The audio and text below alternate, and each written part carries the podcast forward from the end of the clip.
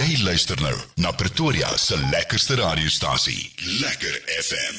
Dis ingeskakel op Lekker FM 98.3 ek gesels met kaptein Dave Miller. Captain, how are you? Petra, I'm doing very well in yourself, thank I'm you. fine, thanks. Awesome. We're getting to the middle of the year. Can you believe it? Yeah, winter's coming. It's getting colder and colder and colder. The early mornings here. are becoming more difficult. It's bad. Indeed. We're talking about securities and CPFs. Yeah, I'd like to take the opportunity um, to thank all of the members of the security companies, especially the private security companies that work in partnership with the South African Police Services. A lot of the times, there are a lot of operations that we execute which go that much more further because of the presence of the security industry That's that is there, willing to mm. give of their time, willing to assist with our operations, even with regards to being eyes and ears and working in conjunction with our active patrol members, our SAPS members, where security will maybe see a suspicious vehicle, calling in SAPs together. And then doing the necessary with the vehicle, we get we get a phenomenal amount of successes Yeah. in, in terms of that. And, and I think it is only fair that we do acknowledge that the private security industry is out there and that the South African Police Service and private security industry are working hand in hand with one another. And in Centurion, we are phenomenally blessed Yeah. in terms of our working relationship with the individual private security companies. And, you know, then that leads me on to as well with the Community Policing Forum the relationship that they have Yeah. with the security companies as well as the South African Police Service. If it wasn't for that, we would definitely be fighting an enormous losing battle. Yeah. And it's easy to just contact your CPF if there's problems at, at your house or in the street or you see something or Yes, but absolutely. people don't want to join because they say it's too many paperwork. well, there's always paperwork. paperwork. It doesn't matter what you do, uh, you know. Yeah, yeah. At the end of the day, the paperwork, unfortunately, is sometimes necessary. There is a legal framework which Yeah. does govern it. Of course, we can't have the cable thief on our community forum group, can we? No, and unfortunately, this is what does happen. Is, is some of our groups do become infiltrated, um, because the reality is also some of our community members that reside in our area are complicit in criminal activity. But yes, the the, the community policing forum, and we've said it often. It's more than just jumping in your car and attaching a white light with stickers on the side and slapping on a reflector jacket and doing your patrol at three o'clock in the morning and you know things like that. There is so much more that the community policing forum is involved in. Yeah. You know, uh, outreach programs, counselling. Yes, a, a yes, lot. of course, a lot of our um, community policing forums now have within their own structure they have a victim empowerment center like we have at the police stations Mm, so they have counselors on there people so that when you are involved in a in a in a rape or a house robbery Yes. or a very violent crime from within the community there's someone there that will give of their time come forward and you know counsel you Mm. maybe just give you that initial bit of comfort that you need to get through that that traumatic experience if there's a death in the family Yeah. things like that and I get the impression sometimes that a lot of people feel the community policing forum are are a bunch of gung ho type people, which, which is really not what it's about.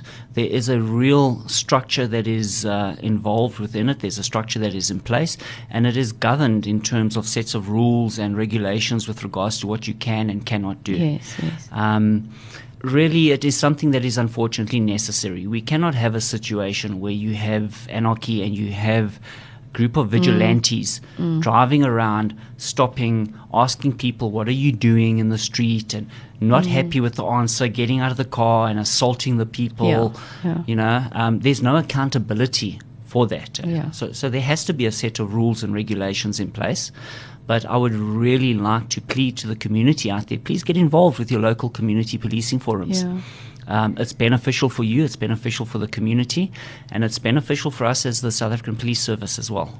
Can you contact them in case of domestic violence? Absolutely, yes. Um, as as you can with your, your your private security companies as well. Remember, you're looking for somebody to get there as quick as possible, yeah. especially in a an abusive situation where there's physical violence that is is, is currently happening. Yes. Um, they will then also through their specific channels, and that's why I started off by talking about the relationship that we have with the private security industry, with the community policing forums, Yeah. and the neighborhood watchers and all the other entities that, that go along with this whole crime fighting network, they will be able to then also contact from the Yeah. scene and, and be able to give a sitrep, a situation report through to the, the, the police vehicles that are mm. attending and say, all right, listen, you know what, you need to you need to put your foot on the pedal a little bit. This situation is getting out of hand. Or all right, listen, you know what, we've, we've got this thing, it's under control, but we do need you to come through. We're Yeah, going to need yeah. counseling. We're going to need X. We're going to need Y, and things like that.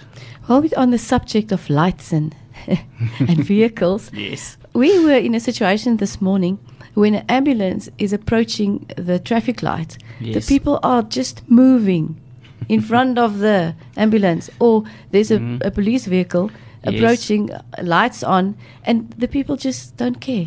They just don't make way.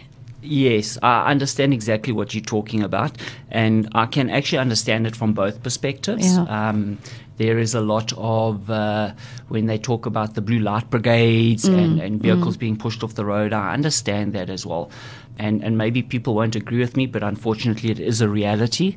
The Road Traffic Act makes provisions for the fact that you have to make way for an emergency vehicle yes. and it is a criminal offence to impede a emergency vehicle. Yeah. Now, having said that, the way to think about it, the way that I often think about it, let me put it to you like that, is they could be responding to my house. Yes. They could be responding to my child, Yeah. my mother, my, my um, whoever, a Mm, friend that is in danger, be it a law enforcement vehicle, be it a emergency services vehicle in terms of ambulance or fire Yes. engine or anything like that.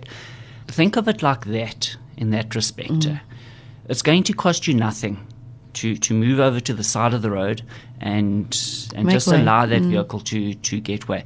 And I do understand it, and at the risk of getting myself in trouble, I've been in situations like that where I've been responding to something, Yeah. okay, and I am in a marked police vehicle with a blue lights flashing and siren going. Now I also accept you got your music on, Yes. okay, Yeah.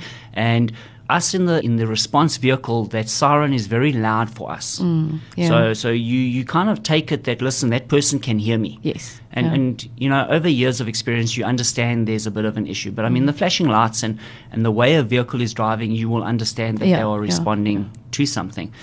You become frustrated because often you'll be responding to something like an armed robbery in progress, Yeah. or there is a situation where it is a house robbery that is in progress, and you have suspects that are inside the house threatening the, the occupant of the house, and you're trying to get through, and you have this person who's deliberately sitting there going, Yes. "No, well, Yeah. you know what?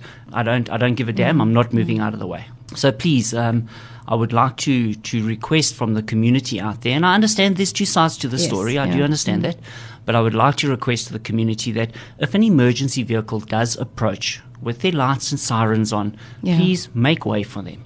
They're not on their way to KFC. Yes, Thanks, Captain. definitely not. Thanks for visiting us. Pleasure. Thank you very Bye-bye. much. Bye bye, Petra. Lekker FM.